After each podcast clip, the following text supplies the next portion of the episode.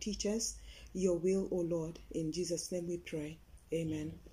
Look, the story that we are going to focus on today is the healing of the servant of the centurion. And here we're going to look at power in the word or the power of faith because both were exercised in these scenarios. Now we look at the book of, first of all, we'll read the book of John, chapter 1, verse 1. It says this In the beginning was the Word, and the Word was with God, and the Word was God. The same was in the beginning with God. All things were made by him, and without him was not anything made that was made. In him was life, and the life was the light of men. So here we are seeing that in the beginning was the Word, and here we are being told about the Word that was made flesh, that is Christ Jesus being the Word. And there was nothing that was done without Him. Everything that was created was created by Him, and without Him was not anything made that was made.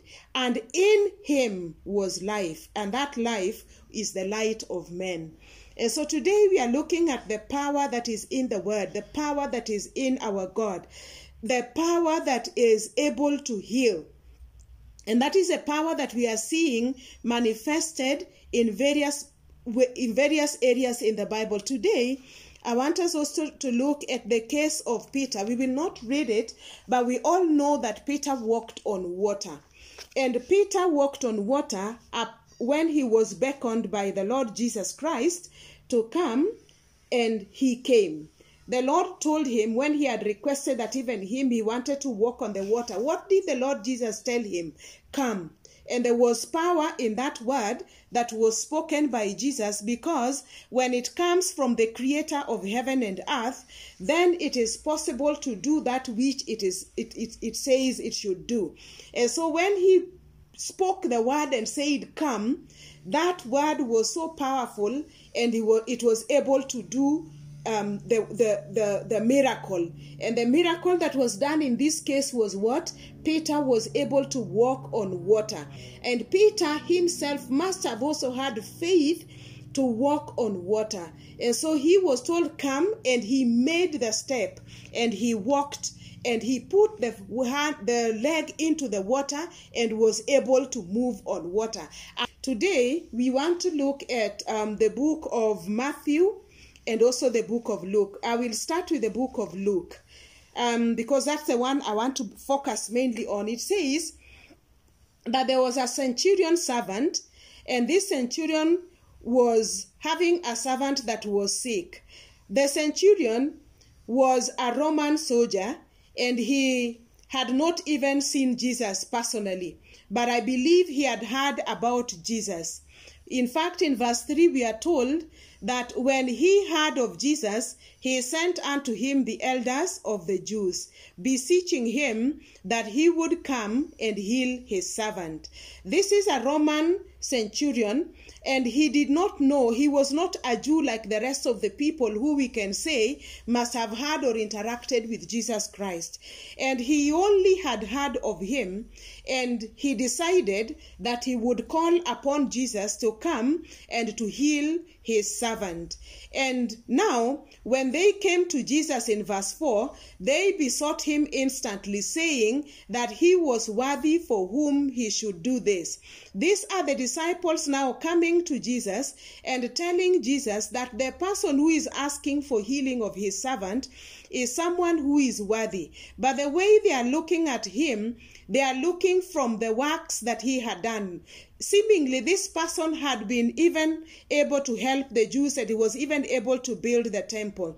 Because in verse 5, we are told that, For he loveth our nation and he has built us a synagogue.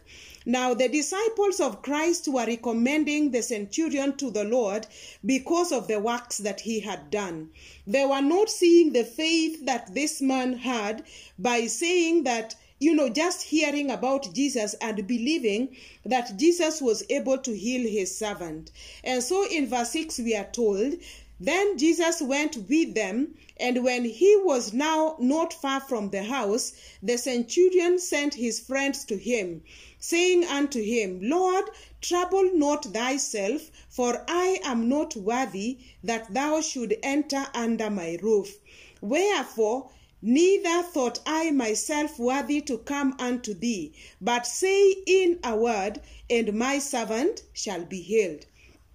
Now, here we are looking at, the, we are hearing the centurion making a very powerful statement here. He is saying that indeed he finds himself not worthy, that he should even come to the Lord himself.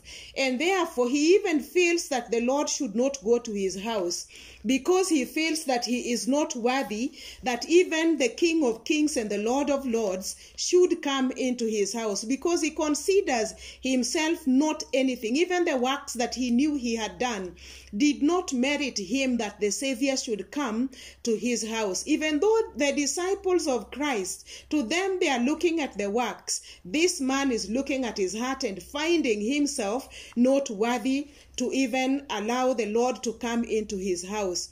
Then he says here a very powerful thing that made the Lord even to marvel at his faith. He says in verse 7 Wherefore, neither thought I myself worthy to come unto thee, but say in a word, and my servant shall be healed. When we look at the account of Matthew in Matthew chapter 8, in verse 8, the centurion says this The centurion answered and said, Lord, I am not worthy that thou shouldest come under my roof, but speak the word only, and my servant shall be healed. What manner of faith is this that the man who had not even met Jesus, the man who was not even a Jew, the man who was a Roman soldier commanding a whole team of a hundred soldiers, that's why he's called a centurion. He is commanding soldiers, but here we are finding that he trusts the Lord enough to tell the Lord that speak your word only, and my servant shall be shall be healed. Now he trusted that the Lord had the power that when he spoke the word, then that word that was spoken at creation and was able to create from nothing into something is therefore able to heal the servant who was even away from the Savior. He did not bring the servant to, to the Savior, but he said that where you are here right now, Lord, if you speak your word right now, my servant who is at home is able to get his healing. Now he goes ahead to explain why he is saying those words. He says, For in chapter 7 of Luke, verse 8, he says, For I also am a man set under authority, having under me soldiers, and I say unto one, Go, and he goeth, and to another, Come, and he cometh, and to my servant, Do this, and he doeth.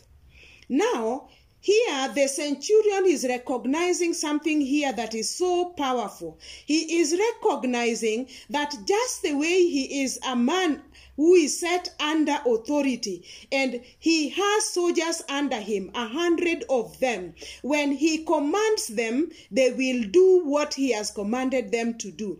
When he tells them to go they will go. When he tells them to come they will come. Whatever he tells them to do they will do. He is recognizing the same time the authority of Jesus Christ, that Jesus is able to command even the angels because the Lord Jesus is a commander, the King of kings and the Lord of lords. He is able to command angels to do what he wants them to do and they will do because i believe it is the lord who sent his angels to go there and to bring healing to the servant of the centurion and the centurion is realizing that Christ is able to command, and through his command, healing can be wrought out to his people. Then he says in verse 9, this is what the word says in verse 9.